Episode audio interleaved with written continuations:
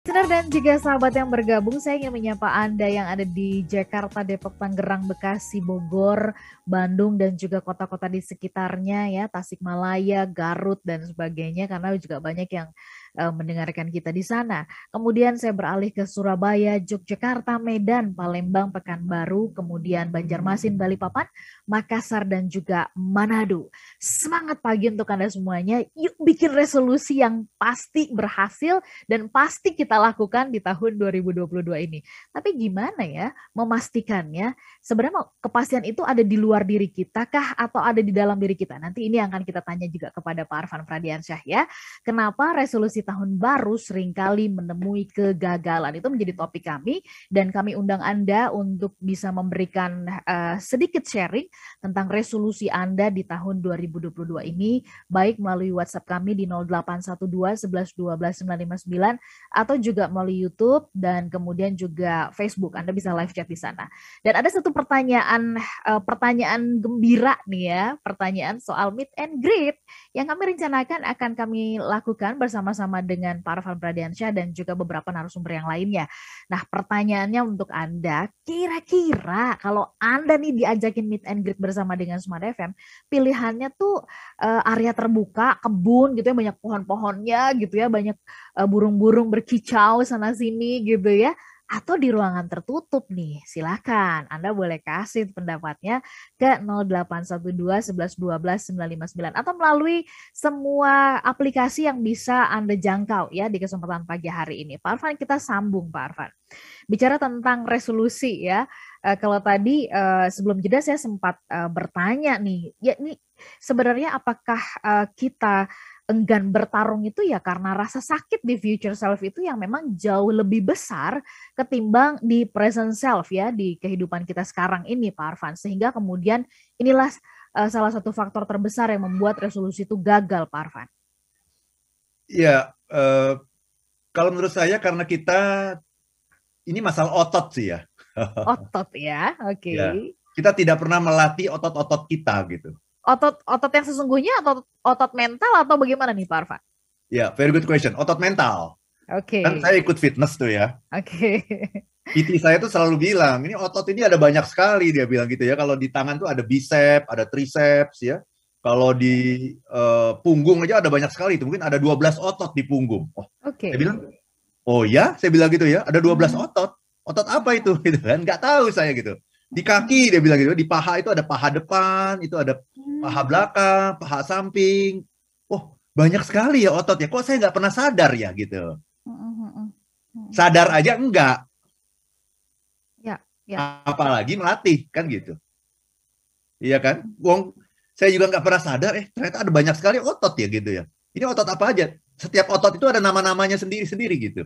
Nah, itu kan yang paling gampang dilihat kan. Kalau kita suka fitness kan itu paling gampang dilihat tuh. Ternyata uh, di tempat fitness saya itu ada 70 alat Mbak Ada 70 mesin gitu ya. Yang bisa digunakan untuk melatih 70 otot gitu. Wah, banyak sekali nih gitu ya. Saya nggak pernah sadar sebelum saya ikut fitness gitu. Nah, sama teman-teman. Jadi um, ada banyak sekali otot ya, misalnya yang namanya otot kesabaran. Itu yang perlu dilatih tuh kalau kita kan yang namanya resolusi tahun baru kan berarti kita harus melakukan itu selama satu tahun gitu. Kalau kita tidak punya otot kesabaran, ya kita akan mutung lah istilah gitu ya. Mungkin hanya seperti tadi, di minggu ke-6 udah selesai. Ada otot yang namanya ketangguhan, otot-otot keuletan, otot-otot uh, kerja keras, gitu ya. Itu yang harus dilatih gitu. Dan ketika kita berlatih otot, Mbak Ola, ya, ya, kalau saya habis ikut fitness tuh, apalagi kalau habis latihan kaki tuh, wah sakit semua tuh Mbak Ola. Ya, ya. ya. Ujur kaki sakit semua. Kenceng gitu kayaknya ya Pak iya, ya. sakit gitu. Mau hmm. mau sholat aja kadang-kadang susah itu. Mau ruku sholat itu susah gitu. Ya mau jalan dia saya kayak terpincang-pincang gitu. Okay. Ya kalau habis latihan kenapa? Ya, Karena memang jarang dilatih ototnya gitu. Nah semakin otot itu sering dilatih maka ketika kita latihan otot, latihan beban itu akan jadi lebih ringan gitu. Nah sama yang namanya otot kesabaran itu ketika mau e, melatihnya otot ketangguhan, otot keuletan, ya otot kerja keras itu akan sakit-sakit gitu. Ya, ya. Dan itulah yang kemudian dihindari oleh banyak orang. Mhm. Saya nggak mau melatih itu. Kenapa? Sakit rasanya. Iya, iya, iya, iya. Otot disiplin. Oh, luar biasa sakitnya Mbak Ola, otot disiplin itu. nah, padahal yang yang kita lupakan sebetulnya, kita merasa bahwa kita menghindari kesakitan. Hmm. Padahal sebetulnya dalam jangka panjang kita akan mengalami kesakitan yang lebih besar karena kita Oke. tidak pernah melatih otot yang namanya disiplin, otot kerja keras nggak pernah kita latih. Akhirnya kita akan mengalami eh, masalah secara jangka panjang. Tapi Oke. kemudian kita mengatakan pada diri sendiri, ah masih Ya. lama, Belanda Ya. masih jauh. Istilahnya Masih kalau jauh. kalau zaman Iya, perang iya. kemerdekaan tuh Belanda masih jauh gitu. Ntar aja lah gitu. Padahal mereka lupa bahwa yang namanya Belanda itu datang semakin lama semakin mendekat seperti itu ya. Mhm. Yang namanya masalah itu semakin lama akan semakin dekat gitu. Apalagi nanti semakin meningkatnya usia, kita akan semakin punya banyak masalah kesehatan gitu, Mbak Ola. Iya, Jadi itu intinya kenapa orang t- tidak melakukan resolusi tahun baru? Karena present self mereka mengatakan apa? Hindari kesakitan. Iya, iya. Dan memang secara naluri, secara manusiawi, manusia itu selalu mengejar kenikmatan dan menghindari Menghindari kesakitan. Berarti lebih enak kalau saya bangun pagi ya setelah sholat subuh tidur lagi, gitu kan, daripada saya olahraga. Karena olahraga itu menimbulkan kesakitan dan tidur lagi itu menghasilkan kenikmatan. Hmm. Nah, itulah yang dikatakan oleh present self. Nah, masalahnya future self saya kan bicara tadi, saya mau hidup sehat. Tapi kemudian yang menguasai, yang punya otot itu, otot itu bukan dikuasai oleh future self. Otot Oke. itu dikuasai oleh present self. Yang bisa Ya. bikin yang bisa bikin sesuatu itu present self. Yang bisa Hmm. memegang kendali, yang mempunyai tangan yang kuat itu present self gitu. Sehingga future self-nya kalah terus gitu. Mm-mm. Itu, Eh. Pak, Pak Arfan kalau dari pengalaman Bapak begitu ya, eh, ya untuk melatih otot, ya ada eh, pelatihnya nih yang ngasih tahu triknya dan sebagainya. Tapi kalau misalkan eh, dirumuskan begitu dari pengalaman Bapak dan kemudian itu diaplikasikan ke dalam latihan otot mental tadi begitu ya, otot disiplin dan sebagainya, apa sih Pak kuncinya atau strateginya deh supaya kita em, ya setidaknya ada dua poin kah atau tiga kunci kah gitu ya yang menurut Bapak ini penting banget untuk bisa melatih otot-otot mental tadi itu Pak Arfan. Ya, kita harus mau sakit, Oke. harus mau sakit. Makanya kalau kalau Anda lihat eh, di Instagram saya gitu ya. Sekarang Iya. kan karena saya fitness terus ya, seminggu Iya. tiga kali gitu. Jadi saya banyak saya banyak pasang ini, Mbak. Eh, banyak pasang eh, apa eh, konten gitu misalnya. Iya. Saya sedang melatih eh, otot, Otot. paha belakang. Ada Oke. tuh ininya tuh. Ya. ya. Saya sedang- Penjelasannya ya. Ya, ada penjelasannya. Misalnya saya sekarang bisa plank gitu ya, plank plank dua menit. Ya, itu bagus untuk melatih otot perut, otot eh, bokong gitu ya, otot kaki misalnya. Sengaja saya pasang seperti itu. Dan sebetulnya ada sebuah analogi gitu. Jadi Mm. nomor satu kita harus tahu dulu bahwa kita itu punya otot-otot itu. Yang kedua kita harus tahu bahwa tugas kita adalah melatih karena otot itu udah dikasih sama Tuhan. Selama ini kita sadar aja enggak bahwa kita punya otot gitu. Mhm. Oke. Tuhan sudah kasih. Nah, itu otot yang ada dalam tubuh kita untuk kesehatan kita secara fisik gitu. Nah, otot-otot yang eh, secara mental juga ada banyak sekali. Ya. Nah, kita harus tahu itu yang namanya otot eh, kerja keras, yang namanya otot eh, eh, ketangguhan, otot kesabaran, keuletan, Mm, mm, mm. eh, optimisme, itu semuanya otot-otot semua itu. Iya. Nah, tetapi, nah satu hal yang harus juga kita eh, garis bawahi adalah kita harus berani sakit. Dan eh, itu mungkin bukan kabar yang baik ya Pak Arfan ya, karena semua otot tadi ya disiplin kerja keras itu memang pada akhirnya kita harus melewati yang sakit tadi. Latihannya memang tidak ada yang enak Nggak gitu ya ada. Pak Arfan ya. Nggak ada, nggak, nggak ada sayangnya tidak ada. Nah, Ya, ya. eh, karena itu ya pepatah zaman dulu itu saya baru re- resapi sekarang gitu ya. ya. Sakit, sakit dahulu, dahulu, bersenang-senang senang-senang kemudian. Kemudian. Iya, Itu bener banget gitu. betul banget. Karena nggak ada segala sesuatu tuh yang nggak didapatkan dari rasa eh, sakit kecuali dengan ya. rasa sakit gitu. Dan rasa Ya. sakit itu sebetulnya hanya sebuah tanda bahwa kita belum mengenal itu, belum melatih itu. Ketika Hmm. dilatih nanti udah nggak sakit lagi. Ketika udah sudah terbiasa disiplin, itu udah Mhm. nggak sakit. Oke, seperti Bapak latihan gitu ya, sudah beberapa Iya. kali latihan lama-lama udah udah, Udah ya ringan aja gitu ya Pak Tapi kalau udah nggak sakit, Mbak, bebannya harus ditambah lagi. Oke. Nanti bebannya ditambah, mis- misalnya kemarin saya sudah bisa ngangkat beban 40 kilo. Widih. Sekarang angkat 40 kilo udah nggak sakit. Oke. Tapi nanti harus ditambah lagi. Oke. Tambah jadi 50 kilo. Ya, ya, Dan ya, setelah ya. ditambah 50 kilo, nanti jadi sakit lagi. Gitu. Ya. Tapi kan berarti saya punya kemajuan dalam hidup kan? ada peningkatan, ada, Ada eh, peningkatan. kalau dalam bisnis tuh berarti scale up begitu ya. Betul, iya. Dan sakit lagi nanti, nanti Iya, sakit iya. lagi. Sakit itu tanda belum biasa, tapi sakit itu sebuah tanda bahwa Anda sedang mencapai sebuah achievement yang baru. Ya, Itu Mbak. Ola. baik. Pak Arfan, kita sambung nanti di sesi berikutnya, di part yang berikutnya. Kalau begitu yang pegang peranan akan eh, besarnya keberhasilan dari resolusi itu di dalam diri kita atau di luar nih, Pak Arfan? Ya. Gitu ya. Kita Siap, bahas nanti smart listener, tetapi saya izin mencicil sedikit nih ya yang sudah eh, bergabung bersama dengan kami di YouTube eh, kanal Smart FM ada Pak Rohdin Saragi, selamat pagi, salam sehat untuk Bapak juga ya. Kemudian ada cangkir teh, meet and greet-nya di outdoor dong ya. Oke, kasih contoh di Taman Mini. Oke, berarti area terbuka lah ya.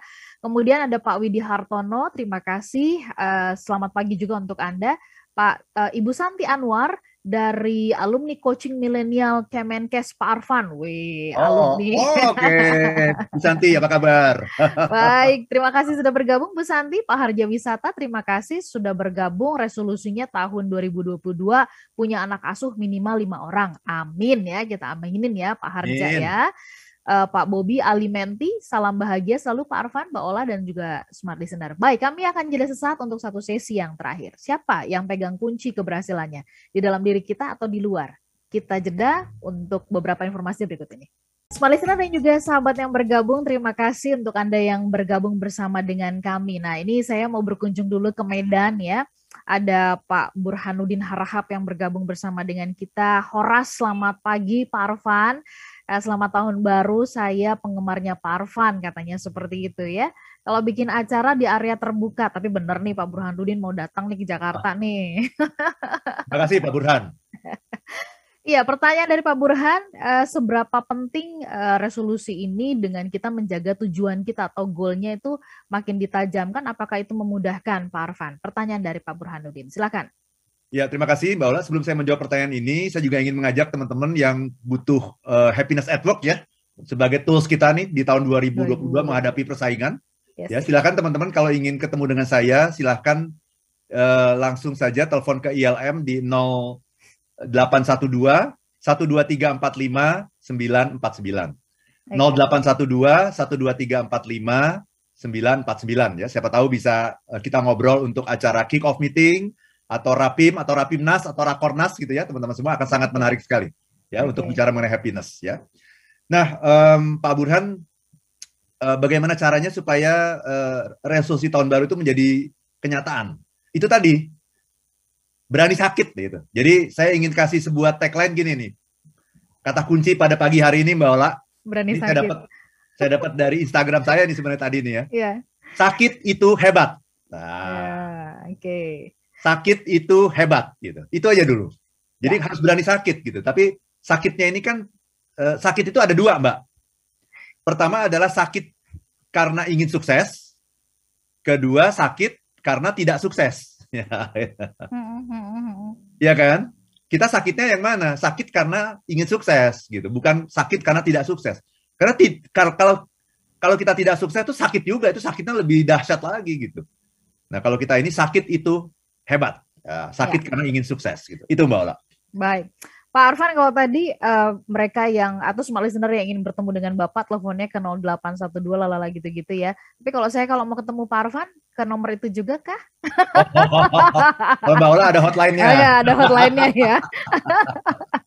Baik, Iya. Pak Arfan, eh, sebenarnya keberhasilan itu yang yang eh, menentukan ada di dalam diri kita atau dari luar, faktor dari luar gitu ya. Orang yang mendorong, orang yang kemudian em, ya lingkungan dan sebagainya. Karena banyak yang misalkan begini, ya Pak Arfan saya nggak nggak semangat kerja, soalnya teman-temannya gini sih, soalnya bosnya gitu sih gitu. Saya nggak capai target ya, soalnya kliennya gitu sih Pak Arfan, soalnya Ya. begini gitu ya. Jadi sebenarnya eh, oh atau kalau misalkan yang yang eh, gagal diet ya, Pak gimana dong? Saya ditraktir mulu gitu ya, makanannya enak-enak lagi ya. Iya, iya, Harganya iya. sekarang banyak promo. Jadi sebenarnya uh, area keberhasilan itu yang menentukan ada di dalam atau di, di luar diri kita sih Pak Arfan? Ya dua-duanya Mbak Ola ya. Oke. Okay. Dua-duanya. Uh, yang paling menentukan sebetulnya kan diri kita. Tapi kan ini uh, namanya manusia ya. Kita kan berinteraksi dengan orang lain. Jadi dua-duanya. Karena itu saya sering memanfaatkan itu gitu. Ya. Misalnya dengan cara kalau saya punya sebuah uh, resolusi, saya akan declare. Oke. Okay. Yeah, gitu. Yeah. Supaya apa? Supaya nanti ada supaya saya bisa dipermalukan oleh orang gitu. Mm-hmm. Dan itu menjadi mm-hmm. sebuah cambuk bagi saya kalau saya tidak melakukan itu. Kan tahun lalu misalnya saya pernah pernah declare gini, saya akan olahraga uh, jalan kaki. Oke. Okay. Uh, dalam uh, satu minggu itu minimal 60 kilo. Hmm, hmm, 60 hmm. kilo, artinya setiap hari kan satu minggu ada tujuh hari kan, kecuali hari Jumat ya. ya. kecuali Jumat pagi karena ada smart happiness, maka saya akan jalan jalan pagi 60 Yang kilo setiap hari. Oh, gitu okay. ya. Ya. So, 60 kilo dalam seminggu. Ya. Dan ya. kemudian saya juga menulis itu kan saya saya menulis di majalah SWA ya. ya. Setiap bulan itu. Saya ya. tulis juga di majalah SWA. Saya akan begini gini gini gitu ya. Yeah. Supaya apa nanti? Supaya saya bisa dipermalukan gitu. Uh-huh. Jadi saya memanfaatkan social pressure. Saya memanfaatkan orang lain itu untuk menjadi pressure bagi saya gitu. Termasuk juga ke istri saya gitu kan. Uh, yang paling dekat kan tentunya adalah pasangan kita ya. Jadi saya akan malu sama sama istri saya gitu. Saya udah nulis di mana-mana, udah ngomong di mana-mana bahwa saya akan jalan kaki seminggu 60 kilo gitu. Terus ternyata saya bangun pagi aja males. Jadi saya merasa malu gitu. Jadi ada unsur pencitraan juga sih sebenarnya gitu kalau saya lihat ya. Tapi kan itu bagus kan maksudnya. Saya bikin wow 60 kilo kan hebat tuh. Motivator 60 kilo seminggu kan bagus tuh. Nah, tetap tapi kemudian pencitraan itu juga membuat saya jadi malu sama bahkan orang terdekat saya gitu untuk nggak olahraga tuh malu saya gitu. Nah, Artinya nah, ini Bapak cara. mau mengatakan ini jadi autokritik begitu ya Pak Arfan ya? Uh, lebih tepatnya mungkin social pressure ya. Social pressure, oke. Okay. Jadi, Jadi ada yang mengingatkan gitu ya Pak Ada yang mengingatkan bahkan bisa mempermalukan gitu. Ya, ya. Jadi saya takut ya. Saya kalau saya lagi males gitu kadang-kadang saya jadi takut pada uh, tidak enaknya dipermalukan gitu. Ya. Bilang Allah ngomong doang kamu gitu.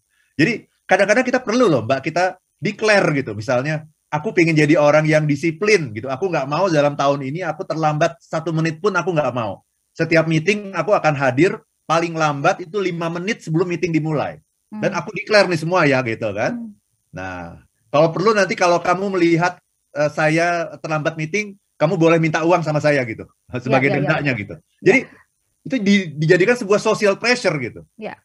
Ya, artinya kita juga mau mengatakan bahwa kita yang tidak luput dari uh, kesalahan ini uh, juga akhirnya harus diingatkan terus-menerus gitu ya Pak Arfan ya? Iya, iya, karena yang namanya manusia itu saya sendiri suka merasakan gitu. Ya. Aduh, kok males ya mau olahraga ya gitu. Nah. Aduh, lihat lihat ke uh, langit kok mendung gitu. Ya. Akhirnya bikin bikin narasi bikin narasi bahwa sebentar lagi hujan kan gitu. Ya. Padahal ditunggu-tunggu kok nggak hujan-hujan gitu ya. Kita pembelaan gitu ya Pak iya. Arfan ya. Okay. Itu manusiawi sih, tapi ya. makanya kita ciptakan mekanisme supaya ya. kalau rasa malas itu datang, kita lihat itu ada rasa kita takut. jadi Iya, kita jadi malu ya, Pak Arfan ya. Nah, itu unsur pencitraannya itu nggak apa-apa. Ya, ya. oke, okay. baik uh, pada akhirnya memang value itulah yang harus kita hidupi begitu ya. Uh, pencitraan itu di satu sisi dibutuhkan gitu kan. Uh, tetapi yeah. kemudian yang paling penting adalah bagaimana berjuang untuk menghidupi tadi ya, Pak Arfan betul, ya. Betul, Nah, Pak Arfan sebelum kita closing uh, ini tampaknya sudah banyak yang menuliskan resolusi. Saya sendiri juga sudah menuliskan resolusi-resolusi Pak Arfan gitu kan. Ya. Uh, betul yang tadi Pak Arfan sampaikan tuh. Iya, ketika memulainya kembali, aduh itu rasa sakit sih Pak Arfan ya. ya. Tapi setelah sudah dua tiga kali itu jauh lebih enjoy.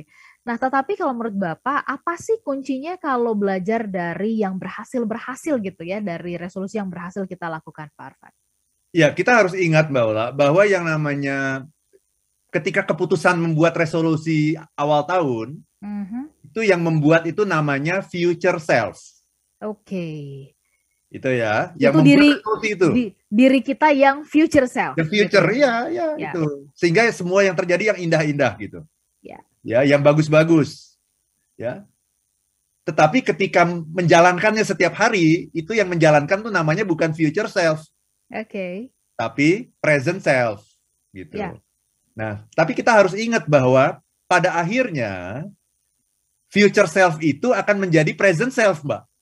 Benar nggak? Hmm. Misalnya sekarang kita bicara 31 Desember tahun 2022. Itu kan future self kan? Mm-mm. Tapi ketika kita nanti sudah sampai di future self itu, itu menjadi present self gitu. Sehingga pada akhirnya kita harus mengatakan bahwa eh, mari mulai hari ini biarkan future self itu yang memimpin kita gitu. Bagaimana caranya supaya kita menghidupi future self itu di dalam kepala kita gitu. Karena ujung-ujungnya nanti future self itu akan berubah menjadi present self gitu, menjadi nasib kita itu. Ya. Dan eh, kalau kalau ada yang mengatakan begini, oh eh, percuma aja deh bikin resolusi eh, tahun baru kalau dilanggar dan sebagainya. Saya ingin mengatakan nggak percuma sih. Kalau Anda masih bisa bikin resolusi, itu tandanya Anda masih orang baik. Oke. Kalau Walaupun masih bisa.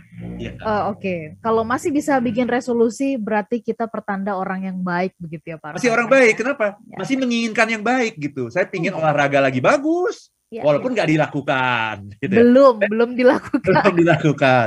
Saya pingin sehat lagi, bagus. Ya. Saya pingin sholat lebih rajin lagi, bagus. Walaupun Siap. belum dilakukan gitu. Tapi paling tidak Anda sudah punya niat dulu deh gitu. Ya. Jadi nggak ada yang percuma deh bikin resolusi tahun baru, bi- bikin dulu deh. Nah itu Oke. masalah pertama itu. Jadi nomor satu bikin dulu. Bikin dulu resolusinya. Oke.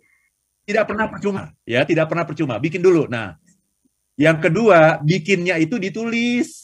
Oke, jangan cuma diomongin doang ya. Jangan cuma Oke, diomongin, ditulis, ditempel di tempat yang gampang kita ingat.